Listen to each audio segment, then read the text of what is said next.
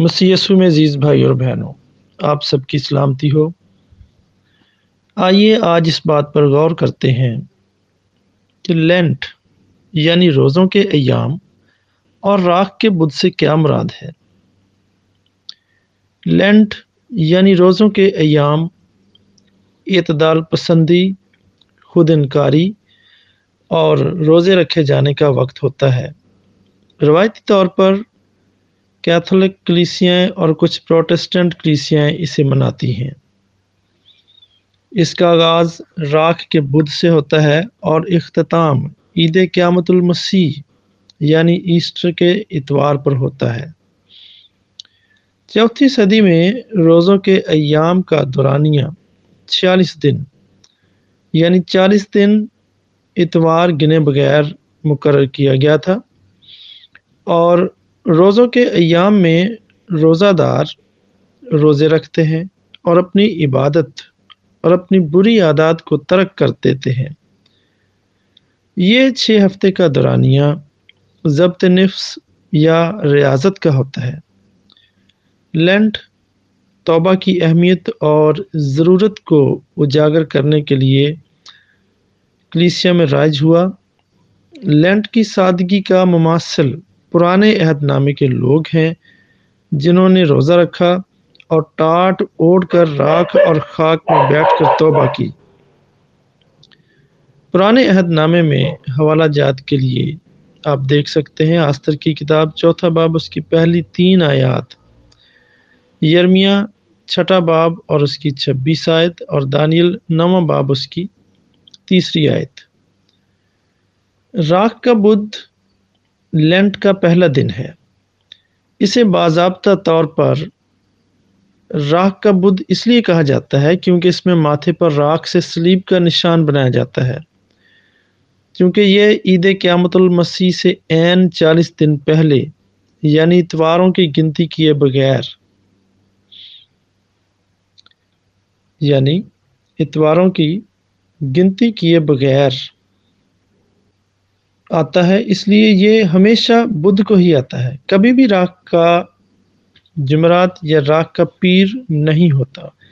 Bible मुकदस में कहीं भी राख के बुध या लैंड का कोई ज़िक्र नहीं मिलता। गो के बाइबल मुकदस राख के बुध का ज़िक्र नहीं करती, लेकिन इसमें उन लोगों का तस्करा ज़रूर मिलता है, जिन्होंने तोबा या गम के इजहार की गरज से अलामती तौर पर राख और खाक का इस्तेमाल किया। जिनका ज़िक्र दूसरा सैमल तेरहवें बाब और उन्नीसवीं आयत में है।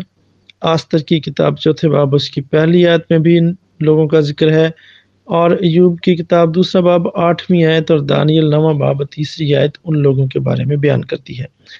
ख्याल किया जाता है कि राख को सलीब की शक्ल में माथे पर लगाने की जदीद रवायत किसी शख्स को मसीह के साथ ममासलत अता करती है। वक्त या सदियाँ गुजरने के साथ साथ लेंट की रसूम ने साक्रामेंट की हैसियत हासिल कर ली है। बहुत से लोगों का ये ख्याल है कि अगर वो लेंट में किसी चीज़ को तर्क कर देते हैं तो वो खुदा की बरकत को हासिल कर सकते हैं। लेकिन बाइबल मुकदस हमें यह तालीम देती है कि खुदा के फजल को ख़रीदा नहीं जा सकता। फजल तो दरअसल रास्तबाजी की बख्शिश है। जैसे कि रोमियो के खत पाँचवें बाब उसकी सत्रहवीं आयत में लिखा है, लेंट ऐसा वक्त नहीं होना चाहिए जिसमें इंसान अपनी कुर्बानी से मुतलक शेखी बिगाड़े, या खुदा की तरफदारी हासिल करने की कोशिश करे, या इसकी मोहब्बत में इजाफे का तकाजा करे। खुदा की हमसे मोहब्बत इससे बढ़ कर नहीं हो सकती जितनी वो हमसे अब करता है। सो सवाल पैदा होता है कि क्या एक मसीही को लैंड की रसूमात में शिरकत करनी चाहिए? क्या एक मसीही को लैंड में रोज़े रखने चाहिए? क्योंकि बाइबल मुकद्दस में ना तो इस बात पर ख़ास तौर, ज़ोर दिया गया है और ना ही इसकी मुखालफत की गई है। लिहाजा मसीहियों को आज़ादी है। और इसका ज़िक्र अनाजील में भी किया गया है। जब खुदा मसीह के पास कुछ शागिर्द आए योहन्ना के शागिर्द आए तो उन्होंने पूछा कि क्या सबब है कि तेरे शागिर्द रोज़ा नहीं रखते? तो खुदा मसीह ने उस वक्त इस बात को लाजम करार दिया। ये कहकर कि जब तक दूल्हा उनके साथ है, क्या बराती रोज़ा रख सकते हैं? और फिर इसके साथ ही खुदावन ने कहा लेकिन वो वक्त आता है जब दुल्हा उनसे जुदा किया जाएगा, तब वो रोज़ा रखेंगे। इस बात से,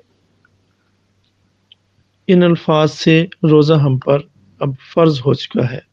खुदाम यसुम से ने कहा था कि तब वो रोज़ा रखेंगे। तो मज़ीद सवाल पैदा होता है कि क्या ऐसा शख्स जो रोज़े ना रखे वो ईद में शामिल होने का हकदार है। अगर ईद मनानी है तो फिर रोज़े रखना भी लाजम है। तो मज़ीद सवाल पैदा होता है कि क्या किसी मसीही को राख का बुध मनाना चाहिए या माथे पर राख मलनी चाहिए? बाइबल मुकदस के नुक्ता नज़र से हमें अपने रोज़े रखने की नुमाइश नहीं करनी।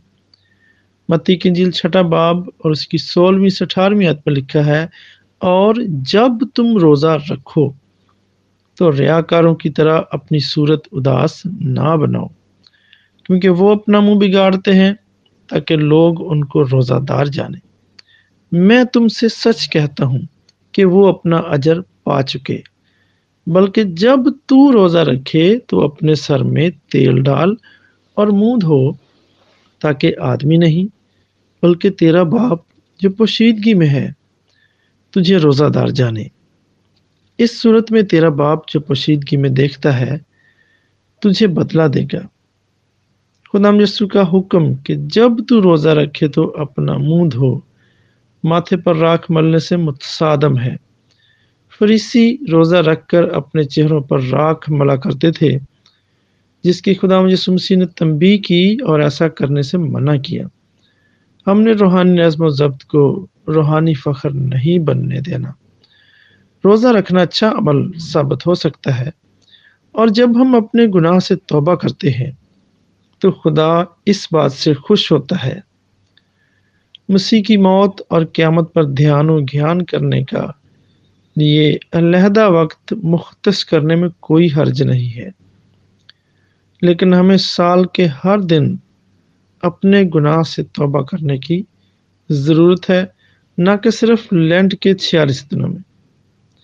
अपने मसीही होने की पहचान को कायम रखना अच्छी बात है। लेकिन ये हर रोज़ कायम रहनी चाहिए, ना कि सिर्फ़ लेंट में ही। और ये बात याद रखनी भी ज़रूरी और फ़ायदा मंद है कि कोई भी मज़हब, मजहबी रस्म आपके दिल को खुदा की तरफ़ मायल नहीं कर सकती।